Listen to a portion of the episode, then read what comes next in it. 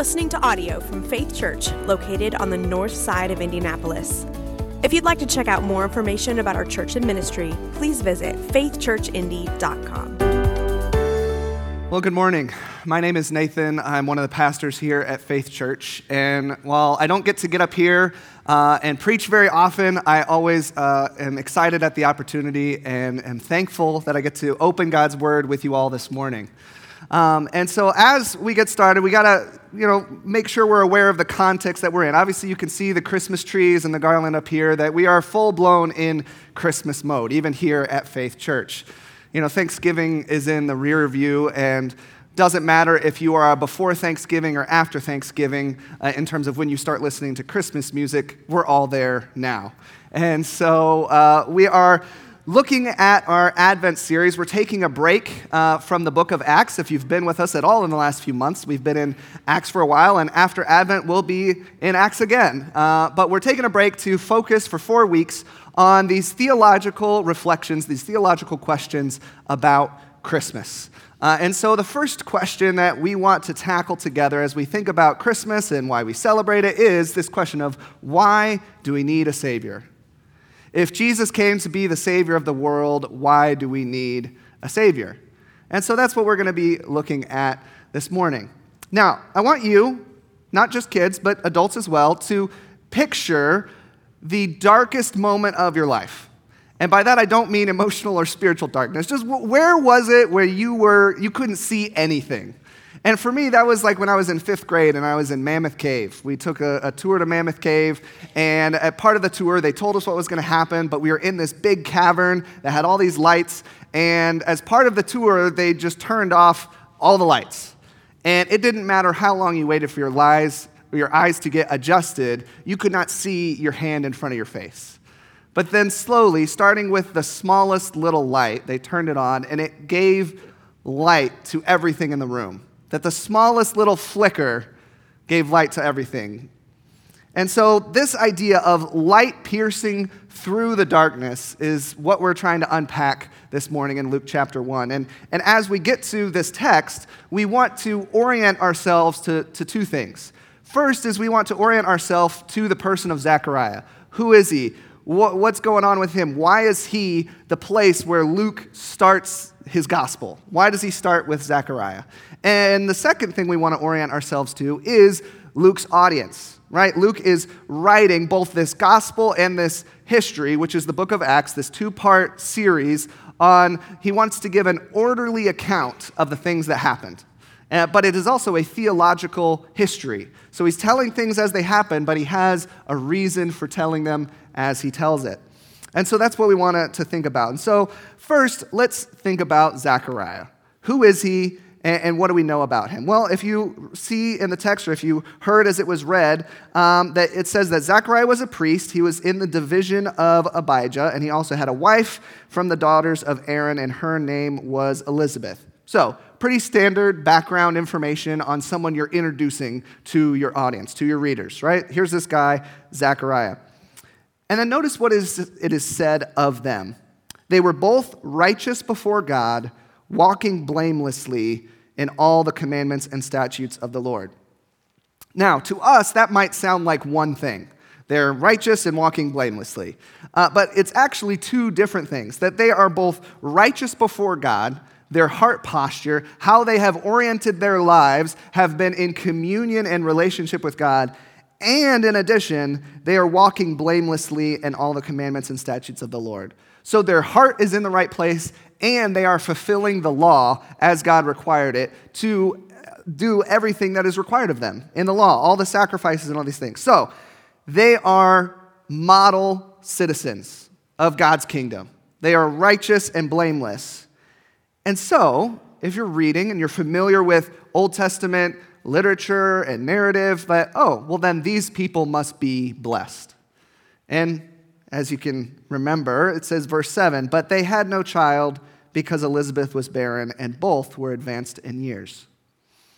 See, children are a, a, gift from the Lord. That's absolutely true. But specifically in Judean literature, it was often seen that more, the more children you have, the more blessed by God you are. And if you have no children, then it's actually a reproach against you. And that's not at all how God operates, but that was kind of the, the thought of the day. So these two things don't make sense that they are righteous and yet they don't have any children.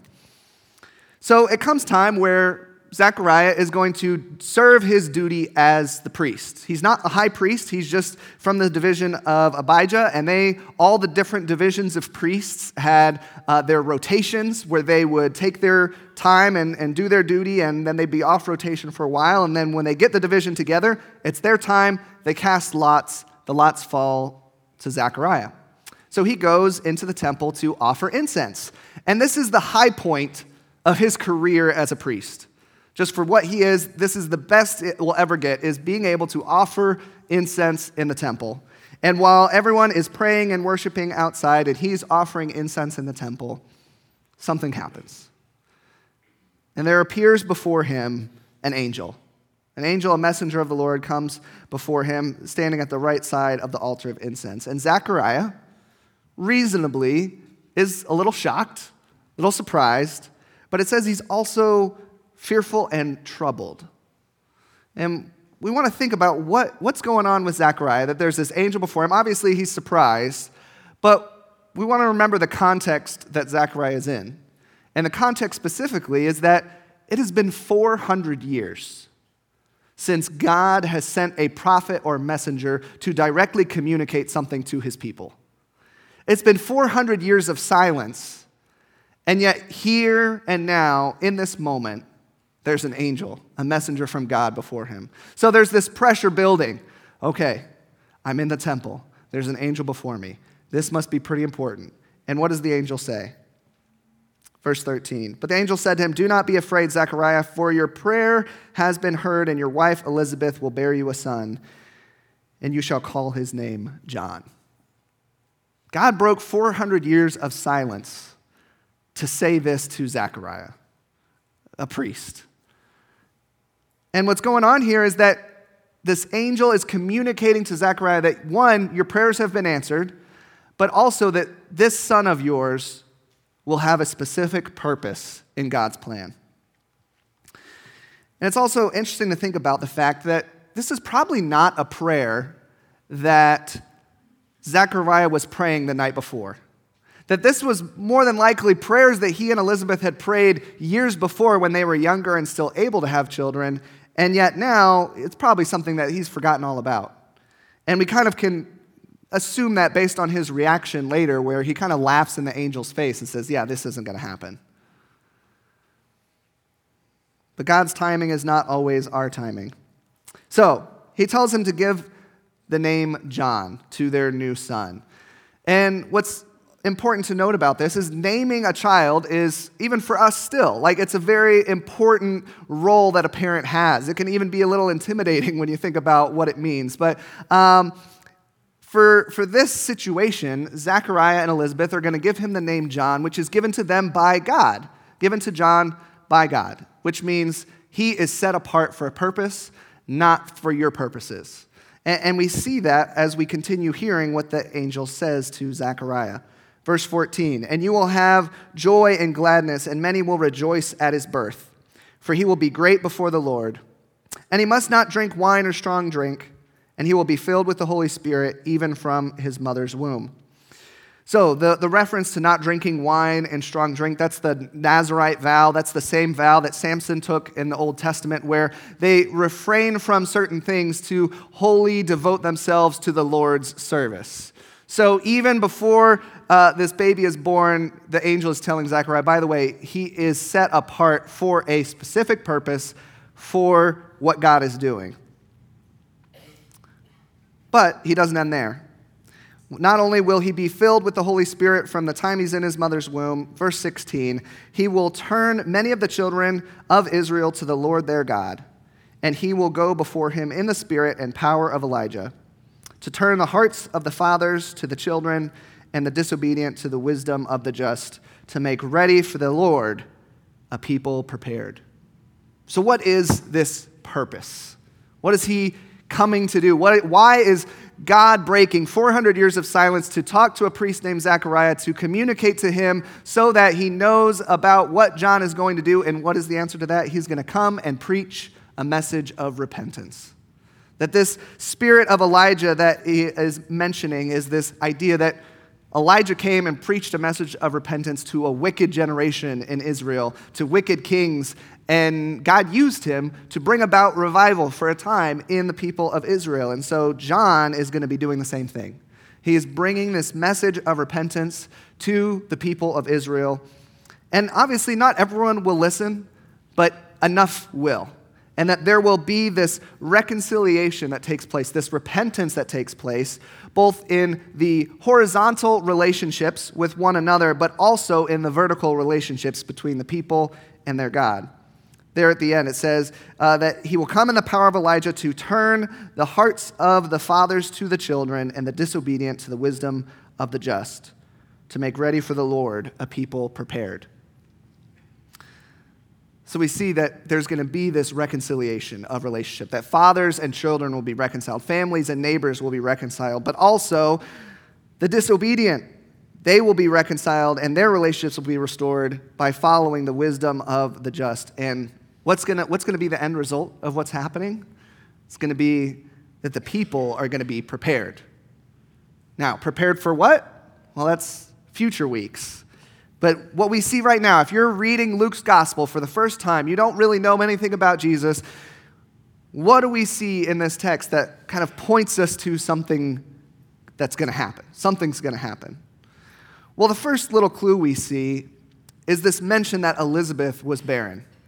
If you're familiar at all with the Old Testament, anytime there is a woman who is said to be barren, our antennas should go up to say, all right, God's about to enter the picture.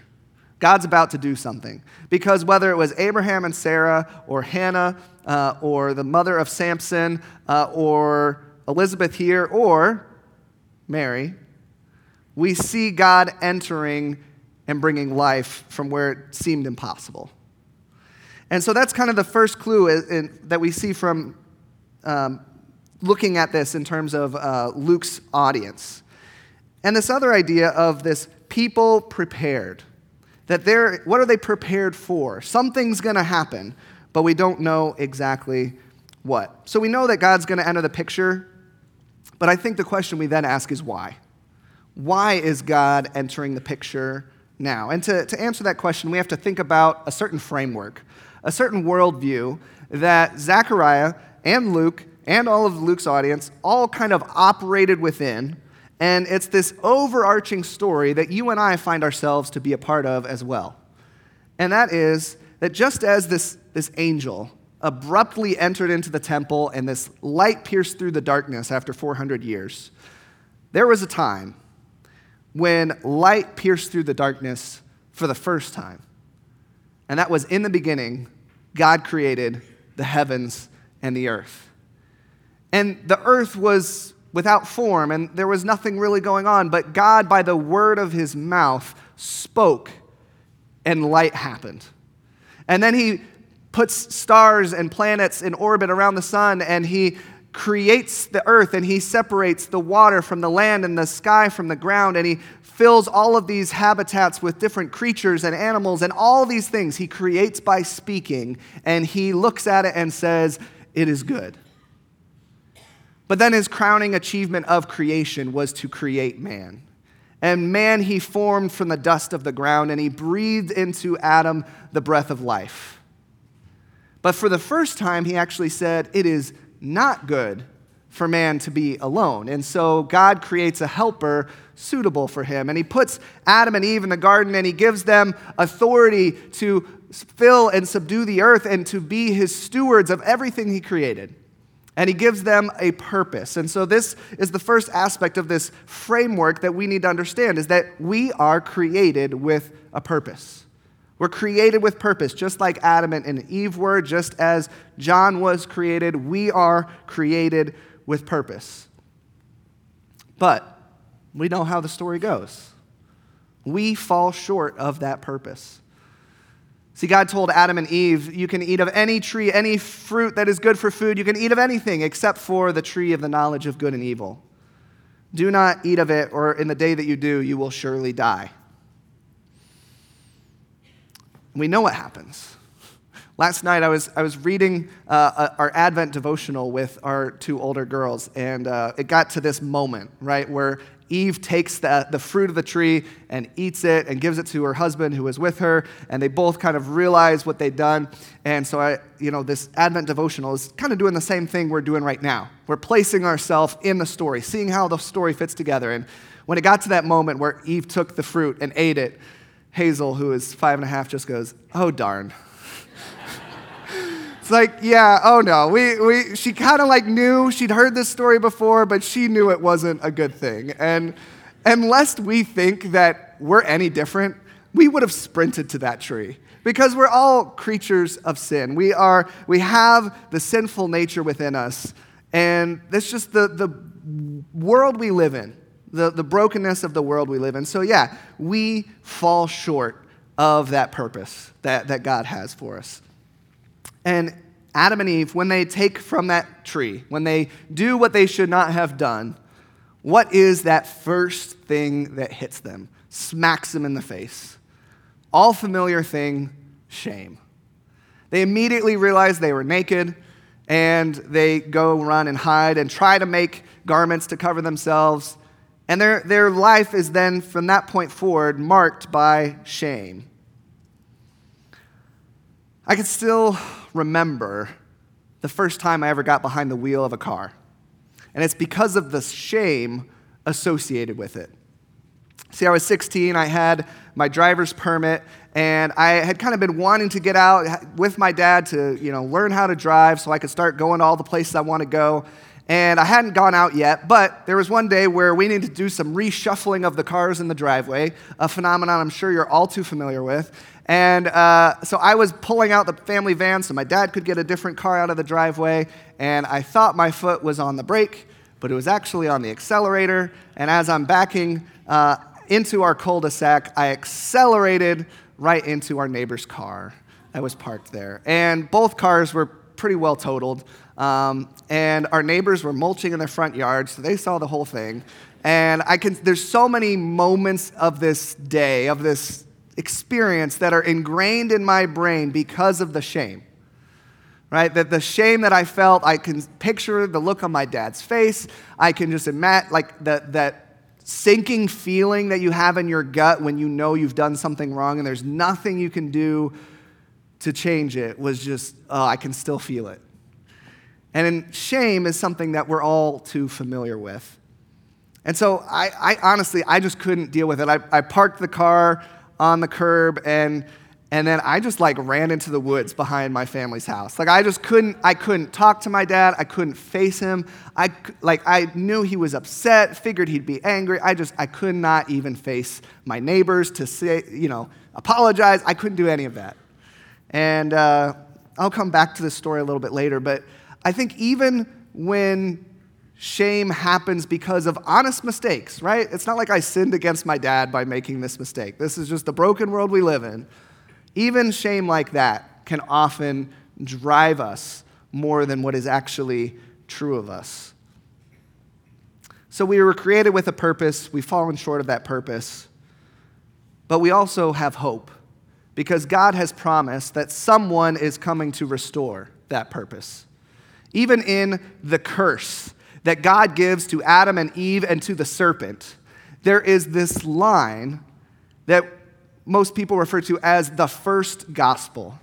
The first gospel in the whole Bible is this line where, when he is telling the serpent what the curse is, he says, I will put enmity between you and your offspring and the offspring of the woman, and you will strike his heel, but he will crush your skull.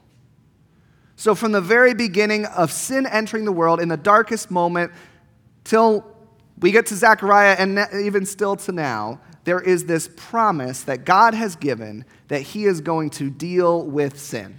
He's not giving up on Adam and Eve, He's not giving up on mankind, and that He is going to deal with sin in a way that we are never able to. And so we need a Savior. Not just to deal with the effects of sin like shame or the consequences of sin, but we need a Savior to deal with the very problem of sin. And the problem of sin is that we have a perfectly holy and righteous God who can have nothing to do with our sin and failure. We cannot be in his presence, we cannot approach his throne, and we are destined for eternity separated from him, separated from him forever. No amount of money, hard work, technology, government policy, well wishes, or good intentions will ever solve the problem of sin. And so that's what we see kind of unfolding here in Luke chapter 1 with Zechariah. Is that he's aware of this context, he's aware of this framework that there will be an offspring of the woman that will crush the head of the serpent, but they're still waiting. They're still waiting. They have not seen what is coming yet. And yet we get to look back and see exactly what that was. Because we know that John is not the world's savior. And I think even Zechariah and Elizabeth knew that John was not the world's savior. But he is preparing the people of God for him to enter. And so, this hope, this hope in a restored purpose, this hope has a name, and his name is Jesus. So, for us, I think there's, there's two things that I think we need to come to terms with. The first is that we have to admit that we cannot be our own Savior. I have to admit, I cannot save myself. You have to admit, you cannot save yourself. Doesn't matter how hard you try, all the good things you do, all the ways you give back to others or try to live a morally good life, it does not matter. You cannot save yourself. And for many of us in this room, we've come to that realization that we look to Jesus. We celebrate at Christmas, not just that Jesus came as a baby, but that he lived and died. He lived the life that we couldn't live perfectly. He died the death that we deserved. And we look to Jesus and say, Absolutely, Jesus, you are my Savior. You are my Lord. And that's amazing. But if that's the truth, if we look to Jesus to say, You are my Savior, you are my Lord, then why do I, why do we let ourselves be defined by shame. Shame is the devil's game. Shame wants to name us and say that this is who you are. You are your worst mistake. You are known by all the things that you failed at. But if what is true of us is that we are bought with a price, then why do we allow shame and mistakes and our sin to define us?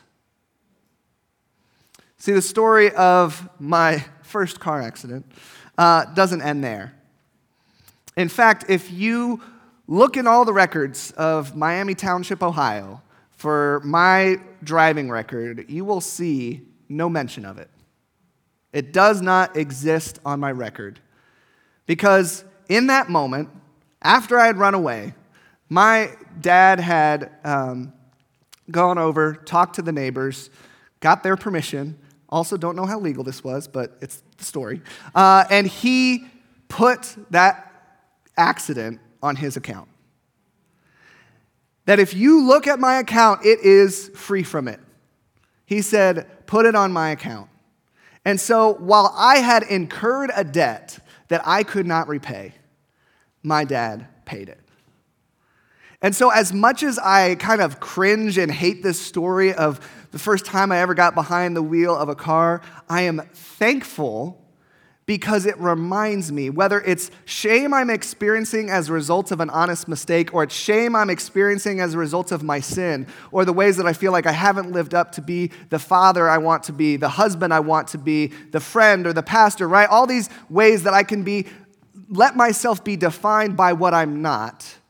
This story, what happened to me with my father, points me to my Heavenly Father, who, when I had incurred a debt that I could not repay, he said, I'll pay it. I'm going to pay it with the price of my own son. And so, why will I let my anger and my anxiety define me? Why am I going to let my lust or my failure or my shame define me when God is the one who paid the price for my sin? He gets the one, is the one who gets to define me. He is the one who defines me. So, as we confess our sins to our Father, as we confess our sins and have fellowship with one another, we are reminded that we are not named by our shame, but we are named by our Heavenly Father. As that is the beauty of the gospel, is that we realize we need a Savior. We absolutely need a Savior, and we have one in the person of Jesus. So this is why we have hope in a restored purpose. This is why Zechariah and Elizabeth have hope, is because Jesus is coming. Let's pray.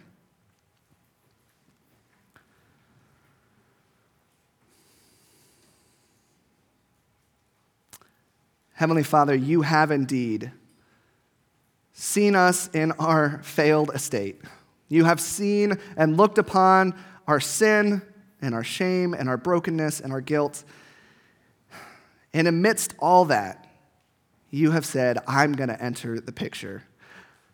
You sent light to pierce through the darkness, to enter into time and space by sending your own son. So, Father, we thank you that we have indeed be, been given this gift, this gift of Jesus. And as a result of that, we can celebrate and we can have hope to have relationship with you.